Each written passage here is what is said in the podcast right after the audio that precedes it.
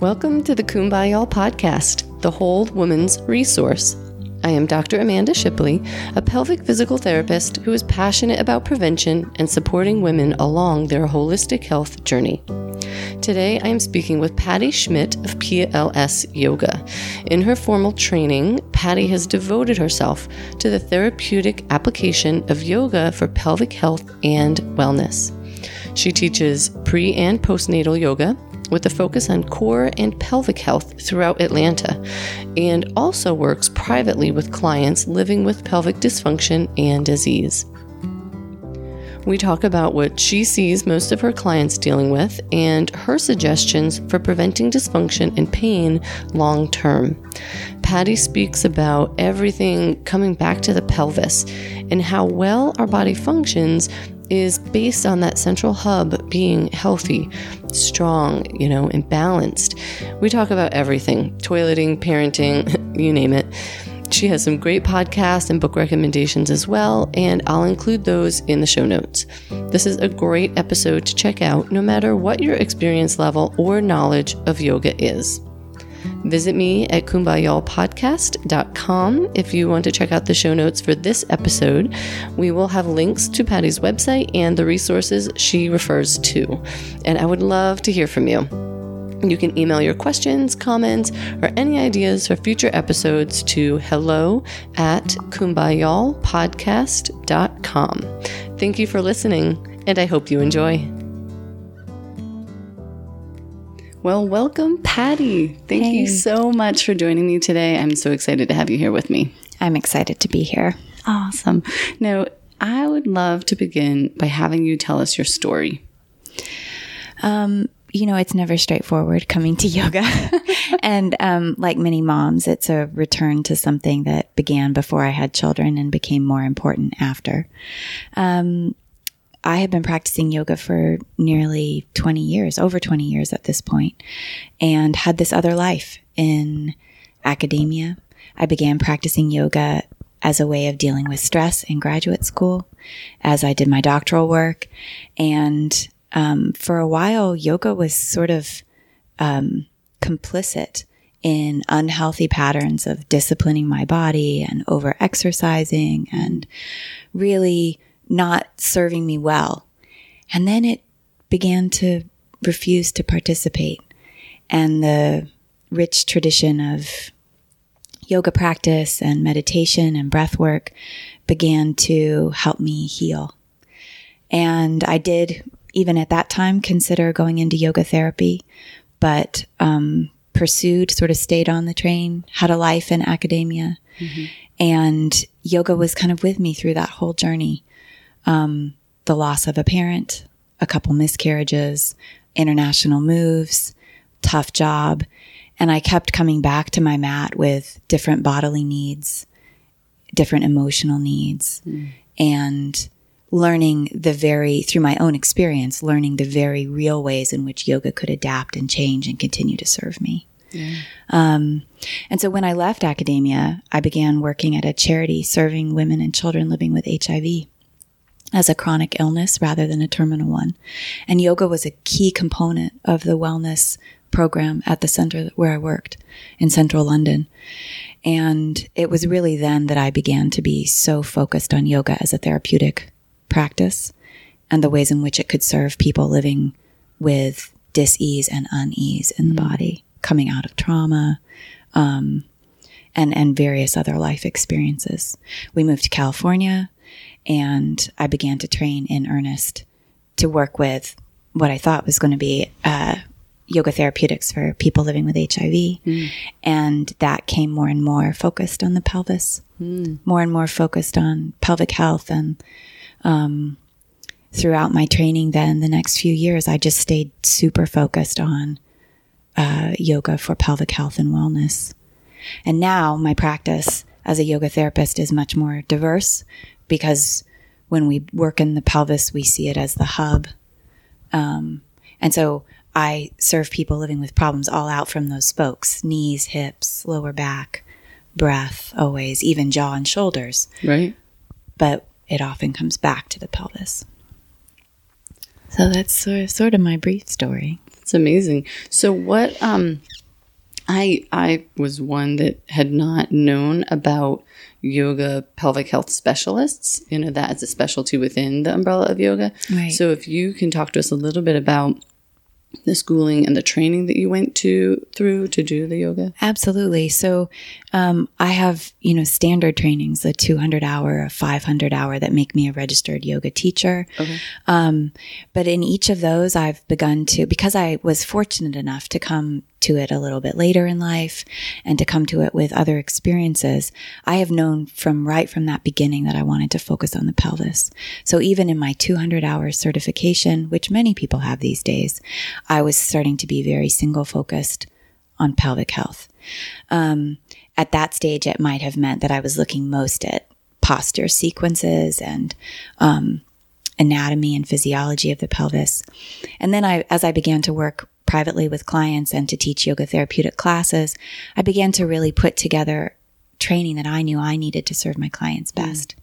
So I have yoga for cancer survivors, um, training in restorative practices and long held practices, training that targets the connective tissue and fascial lines of the body, um, tr- uh, training that helps me understand um, drugs and other uh, medications that people would need to take for pelvic uh, conditions and or hormone conditions. Um, and so, and then also we have, we are very fortunate that we have a few yoga masters who've really dedicated themselves to pelvic health and how yoga can serve that. And I've taken the highest level of training that I can with them. Nice. Where are they located? Are they? Um, one of the most well known teachers is Leslie Howard in California. Okay. And I've studied extensively with her. Um, and then I've pursued yoga therapeutic practices with other therapists that relate to pelvic health as well. Yeah. That's amazing. It's a lot of training. Yeah. And if just briefly, what I do see as a practicing yoga teacher is that a lot of yoga teachers who come out with a 200 hour level training are um, taught that they are ready to teach. And they're ready to practice teaching, but they, they, um, in, in addition to however else they might make their clients and yoga participants feel, they themselves feel really in, underprepared. And um, it's important to to really note your teacher's level of training and how it can serve you. That's important, I think, to say because I have never looked at that or considered that. And if you're thinking of people who even just go to like an LA Fitness or they, you know, I mean, and they should really be seeing someone like you, someone with higher level training, advanced training, more experience. That's a big distinction to make, right? It's a huge distinction, and also, um, you know, you will hear from well-meaning care pro- care providers, "Go grab some yoga." Yeah. Um, and unfortunately, one thing we know about pelvic dysfunction is that some yoga can make it worse. And that's really important, just as other movements might make it worse, like cycling or certain kinds of cross training. And so yoga also has that capacity. You really need a teacher who, who's aware of what's happening. I agree. I so agree. And especially in the realm of pelvic health with PT, you know, people will say, oh, go get some PT. You need PT from a pelvic health provider, you know, a therapist specifically trained in that because, and then if you look at someone who's, you know, just new out of grad school, they need so much mentoring. You're still learning so much in that the beginning. Just like you said, you know, with the 200 hour training, I totally can relate to that because you've you've had your training, great, but now you have you have so much more learning to to you know Absolutely. happen. And for, you know, the young yoga teachers that are out there, you know, listening and thinking about taking this area of specialization, a mentoring program is a really good idea. Oh, that's good. So they do have them. Some yoga studios do. Mm-hmm. Yeah. And it should be a part of your further training. If you pursue a 300 hour or a yoga therapeutic certification, you mm-hmm. should have a mentor. Yeah, that's great. Yeah. And as far as I know, there are like lots of different types of yoga. So that was another question I had going in. Like, okay, you mentioned restorative. I know I've heard that. I've heard so many different things, and that's just my ignorance with yoga. How how does that? How do you practice? Or Yeah, I think I think they're actually two different questions, and I think that it, your uh, wandering around it just puts you in the general population because yoga in the West is so diverse and so diversified. Um, and so there are things that I definitely don't do. Um, I don't practice Bikram yoga. I tend not to heat my room mm-hmm. because I want to be able to feel what's going on in my body mm-hmm. and I want to be aware and alert to environmental and seasonal changes because it should actually determine in part what I'm doing. Yeah. Um, but there are also things that I do do, but maybe not every day. And so part of developing a home practice and and sitting with your practice for a long time is that you come to a place where it should change. Mm. It should change every day. And so for a long time, I practiced um, rigorous asana every day, rigorous postures every day. Mm-hmm. And as I've aged and I'm in my mid 40s, I don't necessarily do that all the time anymore. And I see I'm better able to sit with the actual needs. I don't necessarily feel I need to push through something. Mm-hmm. Um, but also our needs change.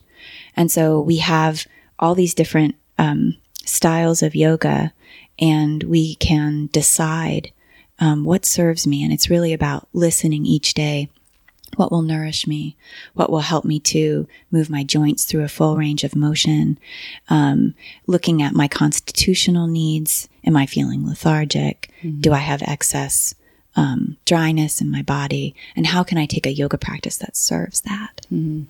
That's so wonderful to what you're talking about with honoring the body and listening to yourself mm-hmm. and listening to what are my needs in this moment. Right. You know, if you, if you can get your yoga in first thing in the morning and you feel like you need to be energized or you have more energy then versus if you're doing your yoga practice at night or does it do not absolutely do, try to do it differently? Yeah. I have a different practice for the evening mm-hmm. or the mm-hmm. morning. And um, I will have clients say to me, I did this really vigorous vinyasa practice, which is a flowing practice, um, at like nine o'clock last night and then I couldn't sleep. So yoga must be bad for me. And I'll say, you know, it's just not a nighttime practice. Mm-hmm. I think we could change something here. it's a good morning practice. Right. It's not a great nighttime practice.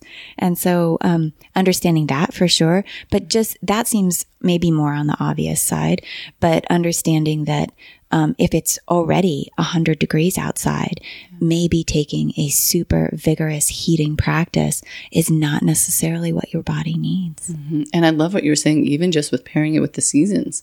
Yes. We, I think it speaks to something I'm trying to do is get more in, back in touch with the natural world and the way you know we've maybe meant to be and so listening to our body and listening to how our body reacts to the changing season to go from super cold winter in montana and then into a, a bikram yoga maybe not yeah well there's a disconnectedness that mm-hmm. kind of pervades a lot of western contemporary culture that i think is exacerbated by that kind of practice mm-hmm. um, where somehow we create an uh, usually an internal environment uh, that's disconnected from the outside world.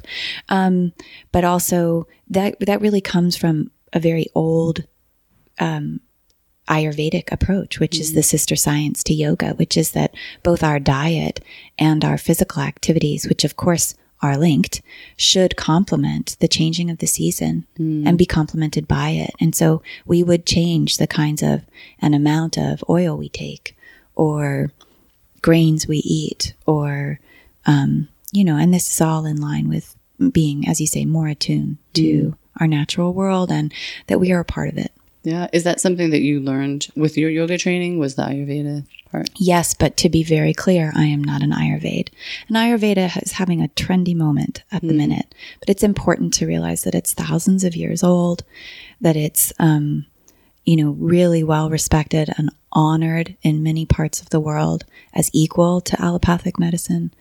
And that, um, you know, there's just like anything, we need to take Western Ayurveda with, um, you know, discernment and wisdom when right. we think about how we access it. I agree. What about your work are you most passionate? Oh, I mean, all things, all pelvic people are crazy about the pelvis because it is such an amazing, amazing place. Mm-hmm. And all roads lead. But when I reflected on um, talking to you today, I think the thing I'm most passionate about is people's capacity for change. Mm. And, and that um, it's the greatest gift we can allow in someone.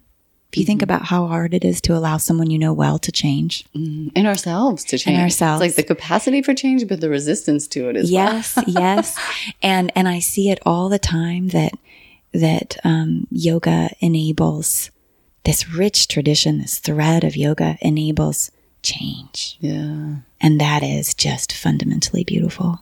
That's great.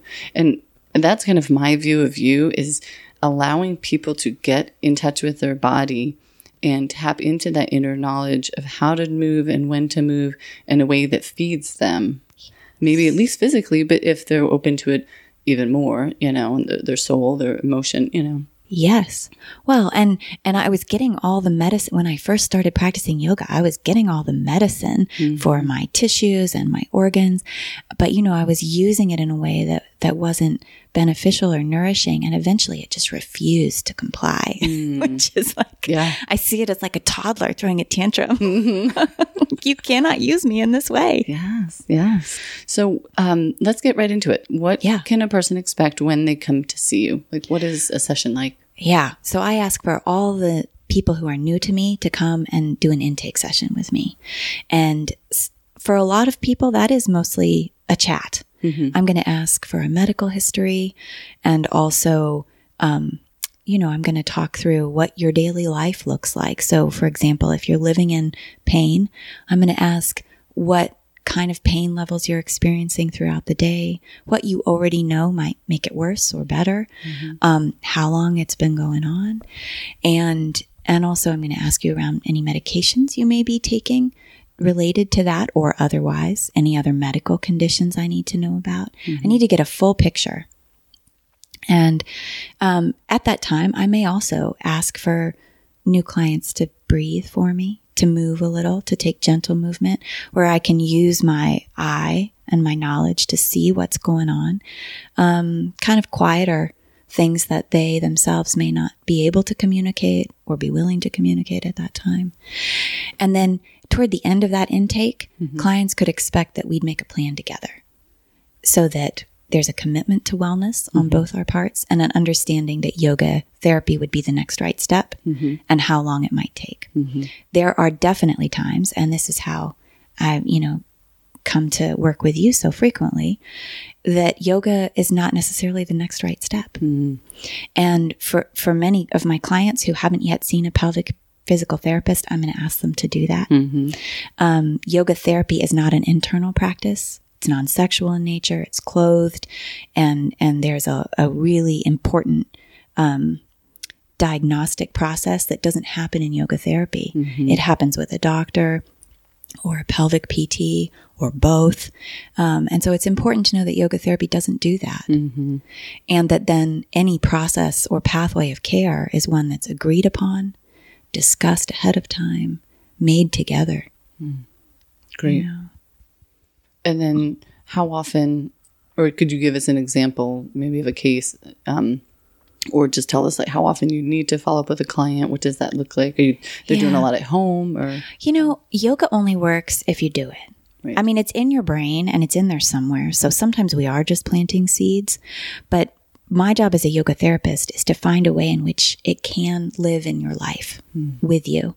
And so if that's a 10 minute bed yoga that happens while you're hiding out from your four children and your dog that needs feeding right when you wake up, then that's what it looks like for you for that week.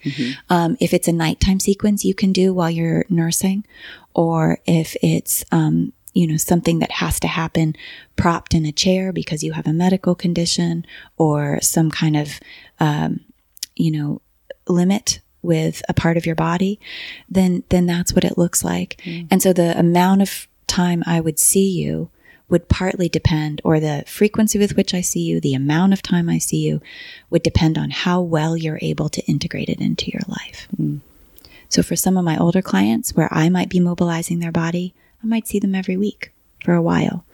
For a uh, otherwise pretty fit and well woman who's living with incontinence, I might see her for five or six times.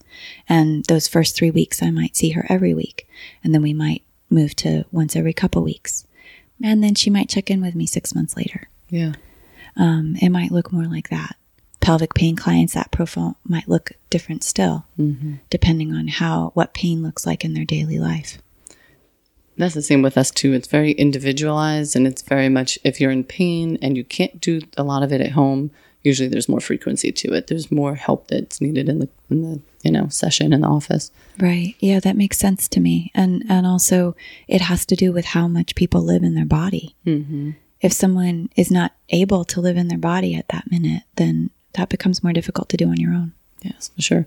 And like you said, if they have a lot of experience with yoga or, you know, I mean, you know, Actually- they have their, their studio they're going to in between your sessions and That's a great point. Yeah. So actually, the science is there to show that um, the yoga therapy research is there. Let me be clear to show that people who do privates improve, people who go to class improve, oh, but people who do p- both improve the most. mm, that's powerful. It's powerful because healing happens in community. Yes. And so that's something that I, is always part of our plan is how do we, um, people should graduate from me, Yes. should never stay with me.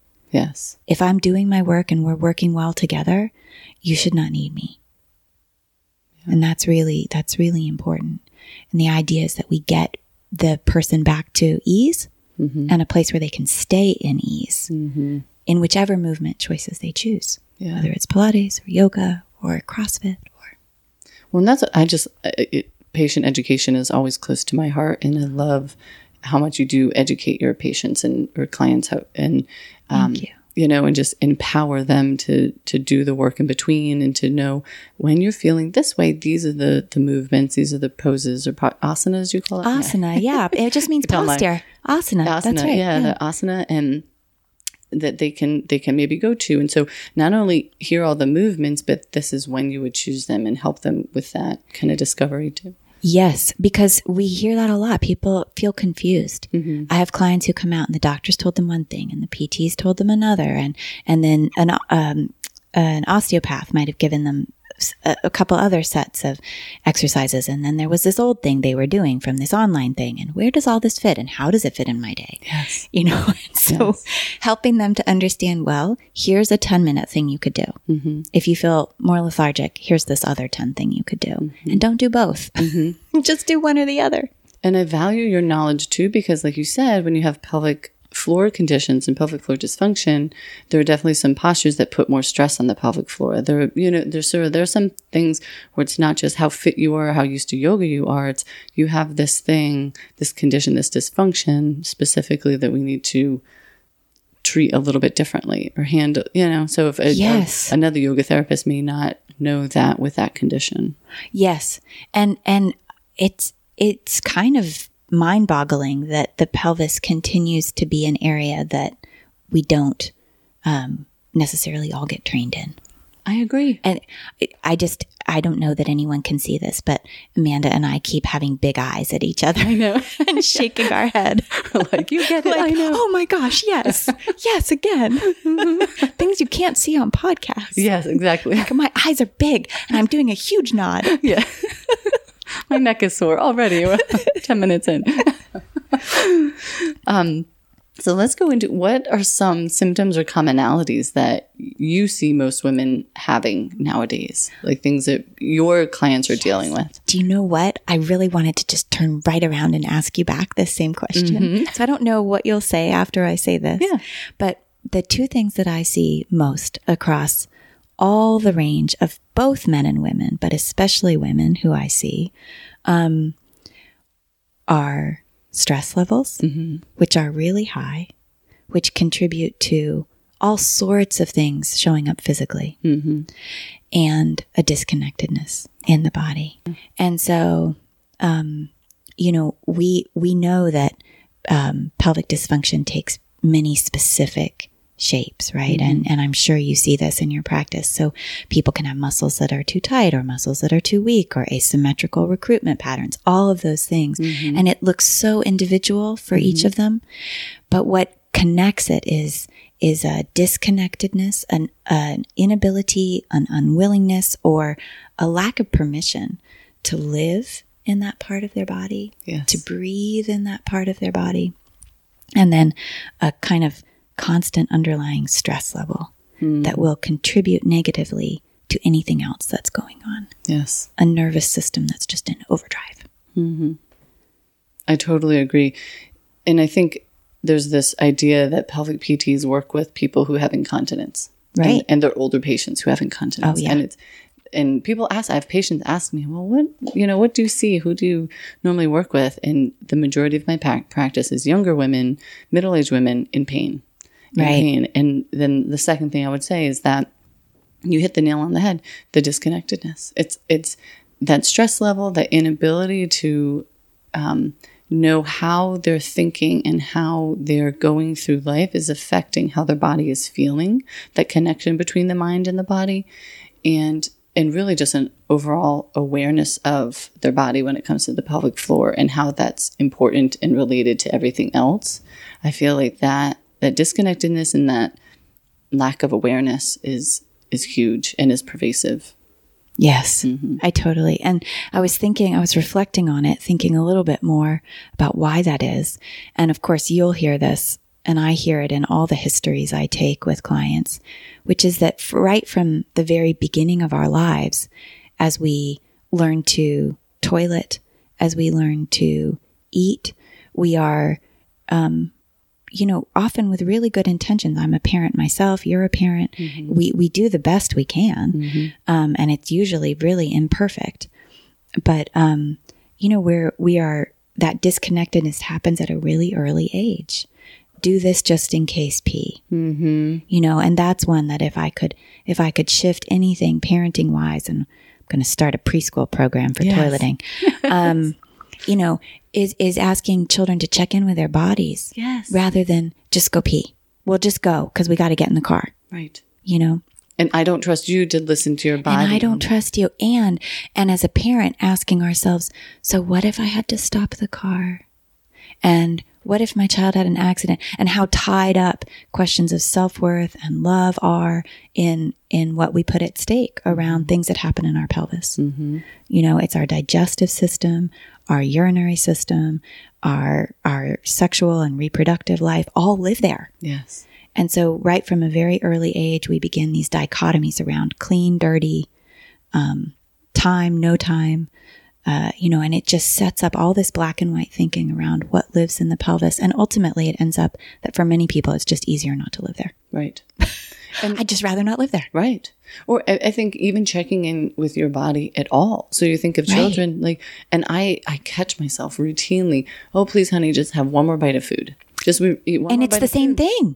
I don't know if she's hungry, if she's full. And so I'm, I really, really try hard to say, honey, check in with your tummy. Is it still hungry? Okay. It's time for bed. And I don't want you to be hungry when you have to, it's time to sleep. Uh, you know, so we have these conversations and, and she does, you know, sometimes she'll come back and take a couple bites and sometimes she'll say, I'm full. And then I say, okay. Okay. But if, she, you know, but it's so hard because I get stressed that she will be hungry if she, you know, doesn't Yeah. eat and she's playing and she's distracted and not focusing on her food.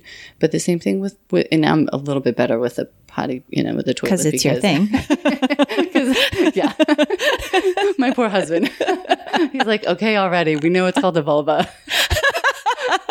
yes. you know, she knows that word. She's been saying it for a while. Yes, awesome. um, but yeah, it, it, it like in like that point. I mean, there's we don't even teach our children the ways to talk about their body, so we don't have issues with telling someone that this part is called an elbow or a shoulder, Right.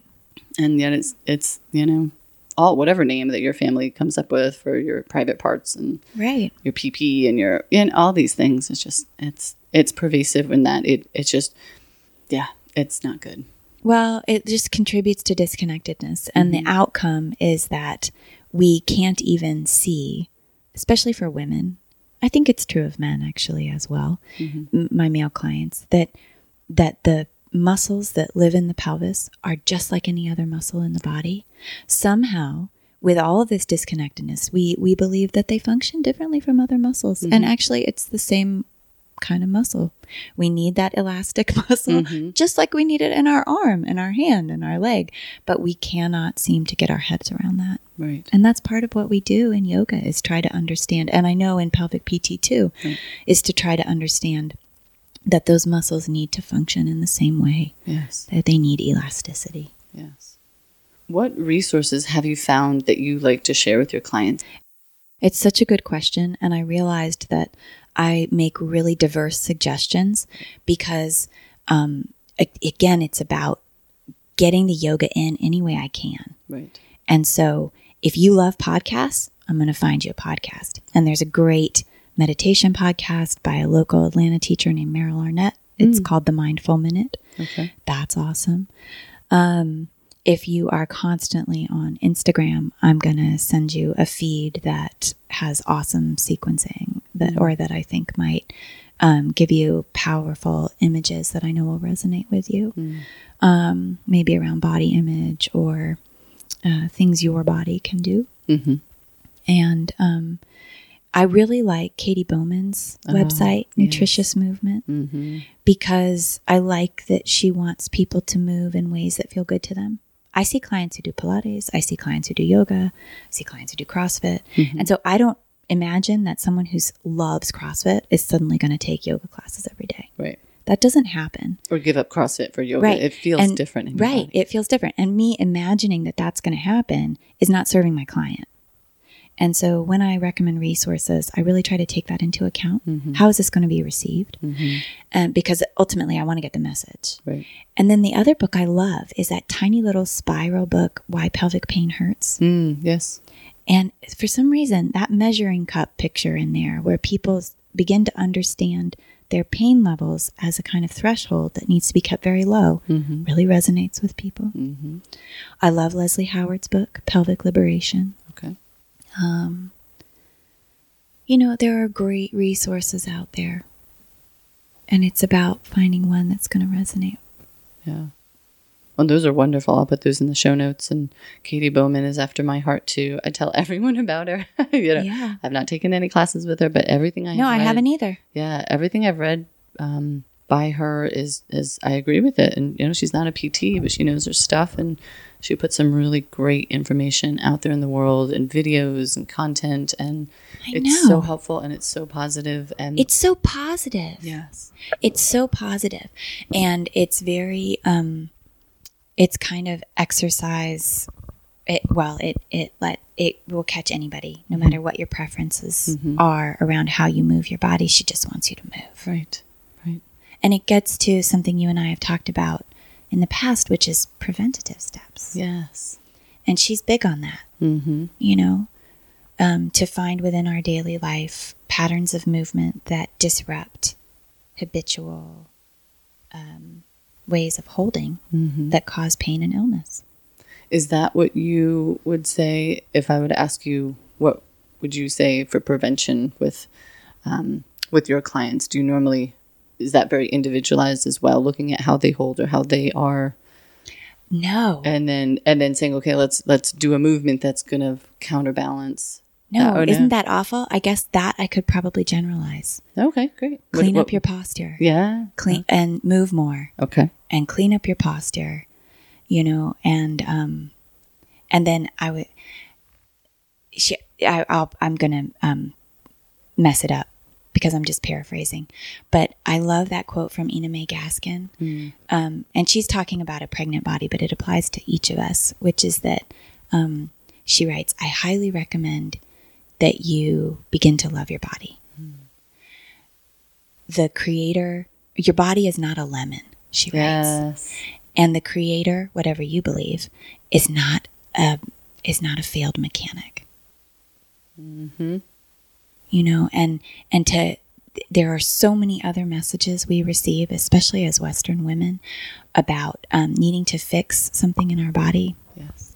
and so believing that it's already okay, that you can love it Mm-hmm. just as it is, breathe into it.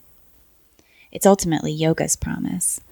Um, but I think that it's it's really powerful and probably the beginning of healing and preventative work for each of us.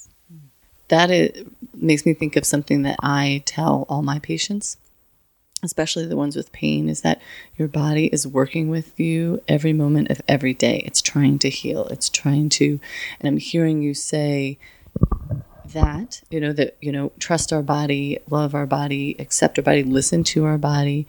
And then back when we were talking at the beginning of the of our time today, when you're saying, "Oh, exercise used to be a punishment. It used to be, Yes. you know." And I think so many people have that where I am trying to be healthy and I'm going to check this box, and there's not that inward checking in to see what do you need, what's actually going to be healthy and supporting for you right now, and I, I think that's so powerful of, of just trusting your body, knowing it's not a lemon.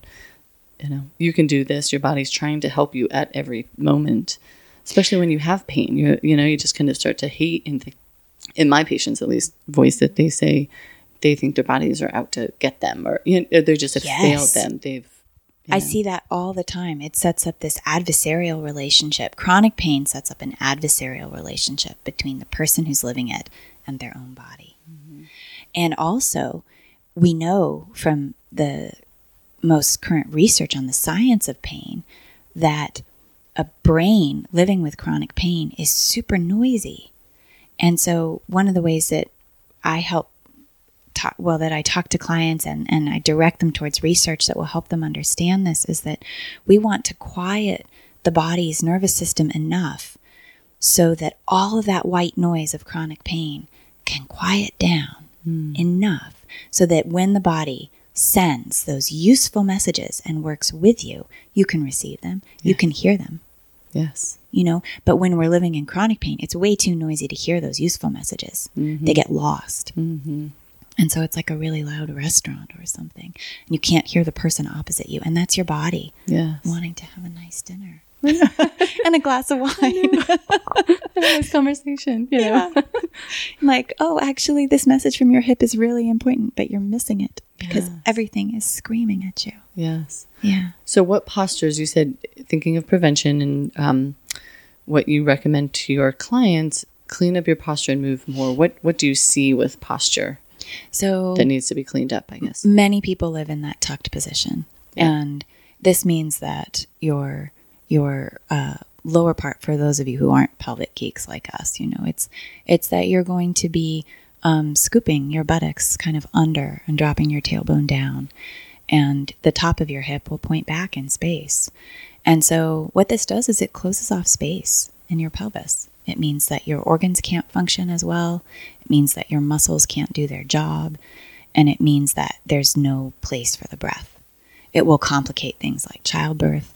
It will um, make, uh, it will contribute to pain conditions like trouble sitting.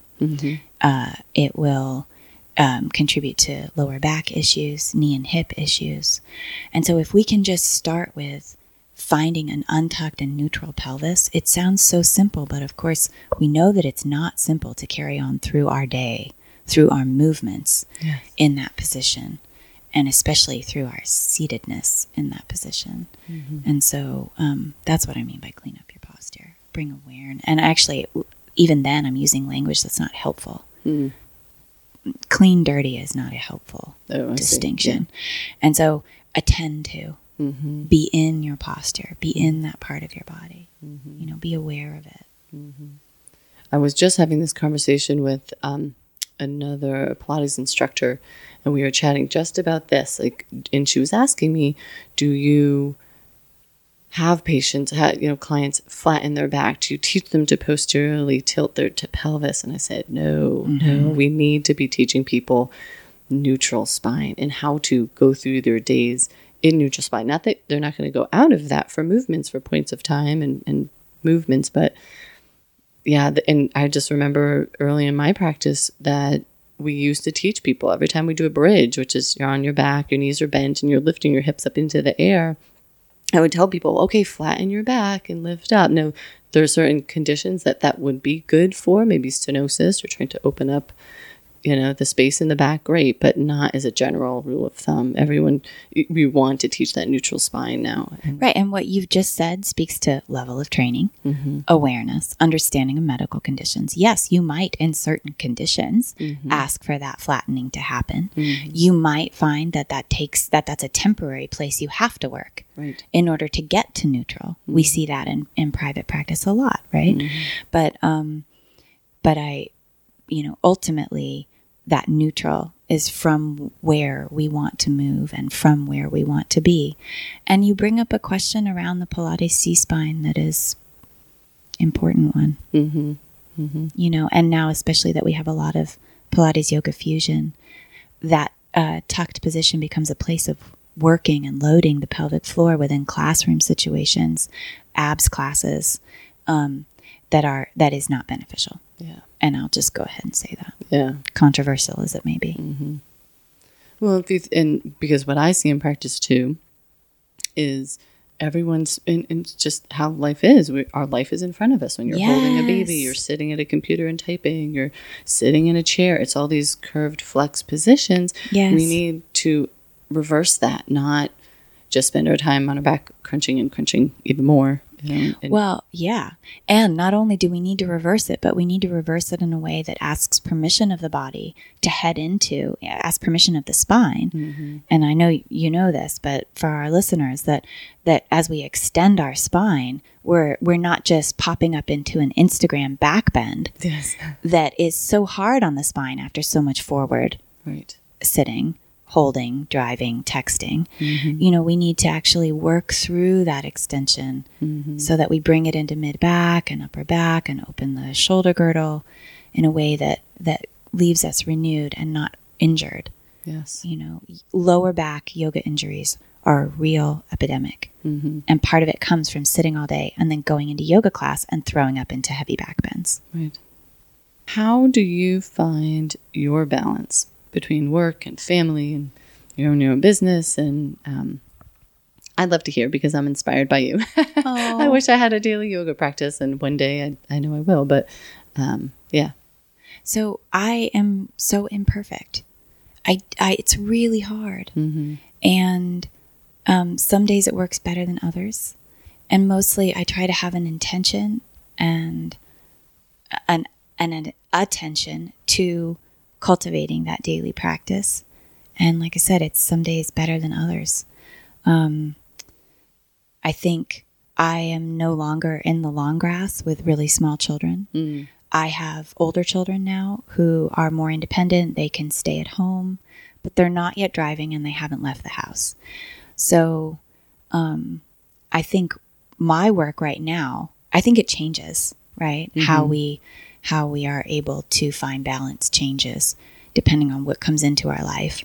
Um, but for me, I'm trying to make everything I do a choice and to be present with it.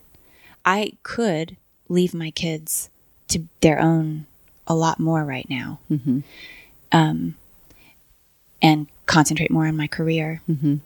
Um, but I know I have a very limited amount of time left with them where they still want to be with me, and so I do feel really torn in every direction, and I try to, um, you know, really be present with my choice for that one moment. Whether it's to work or to be with my oldest while she frantically deals with her micronations project that was taking up time this morning. you know, and and that's that's my intention for this year, this coming year, is to really be present with the choice. Yes, and to just do that one thing. right. I'm done with multitasking. Yeah. Oh, that's so that's so important and powerful. It's so hard. And I, I'll be honest with you, as many times as I hear it, it never gets old to hear. You know, when your kids are little, it's just different. When you, when as they get older and and they have more independence. I mean, I see the difference between when my daughter was newborn versus now she can dress herself. With you know, not every day, but some days she really wants to, and I'm like, sweet, and she can put her socks on. It's like a whole new world has opened up. yes. yes. And then there's a time when you can pee by yourself. And Yes. yes. Yes. I was looking after a three year old this weekend and um, he knocked on the door the entire time I was in the shower. Yeah.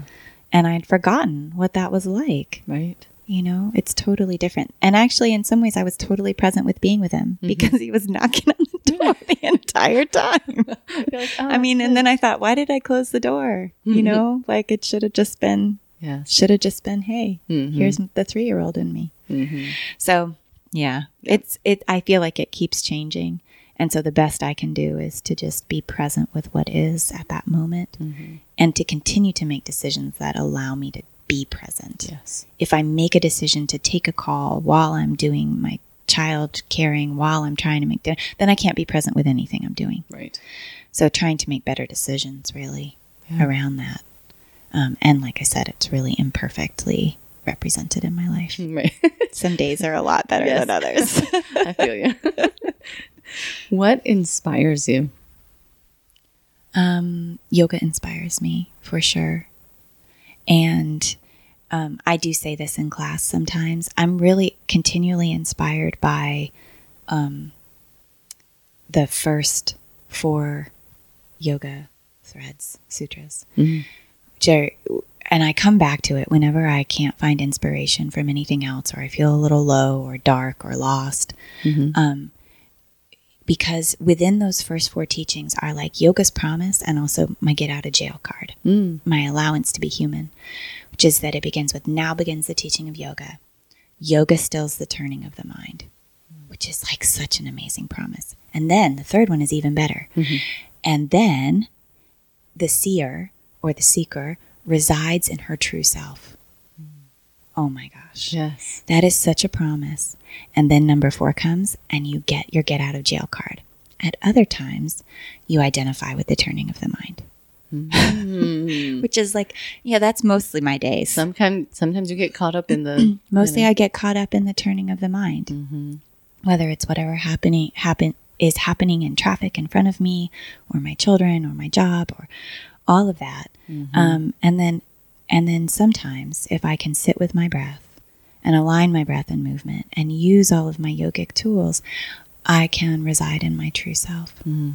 and feel joy. And sometimes even a joy that's not attached to anything else mm. that's just all around me. And that inspires me. Mm. And then my clients inspire me because they change. yes. Yeah. Yeah. The the human capacity for change is pretty amazing. I would agree with that. Is there anything else you'd like to share with our listeners? Any other? Yoga should not be a source of guilt. Okay. Like we come as we are. And that's also part of um, a lot of I hear it all the time. Oh, I should do yoga. I said it. I, I forgot that you said it. Yes. or maybe I, said I want to. I do want or I, to. I think Yeah, you said you hope to have a daily practice. I, I didn't yeah. think I used the word should. No, but should is the one I hear all the time. I should do yoga. Oh, I should do that. Hmm. I should, and it becomes this stumbling block. I don't have the props at home. I don't have a studio I like. Right? Yoga takes so many shapes. It could just be noticing the breath in your nostrils. Hmm. Um, that can be yoga. Mm-hmm. I do share this other thing in class sometimes or with clients. There's this photo in an old Ashtanga yoga book for women comes out of a center in North London. And I was lucky enough to practice there. And so I know that they really live what's in that book. And um, there's a woman right at the very end of her pregnancy. She's absolutely massive. And she's standing on her mat crying. And she can't see her feet. And she can't bend over. And all she can do is stand on her mat. Mm. Now, that's a very advanced practice to still get on your mat and stand there and cry. Mm-hmm. And I don't expect that from everybody. But it's understanding that, that we show up, we come as we are. Mm. And that, that eventually yoga will welcome you mm-hmm. however you decide to come. Mm. I think it should not be a source of guilt.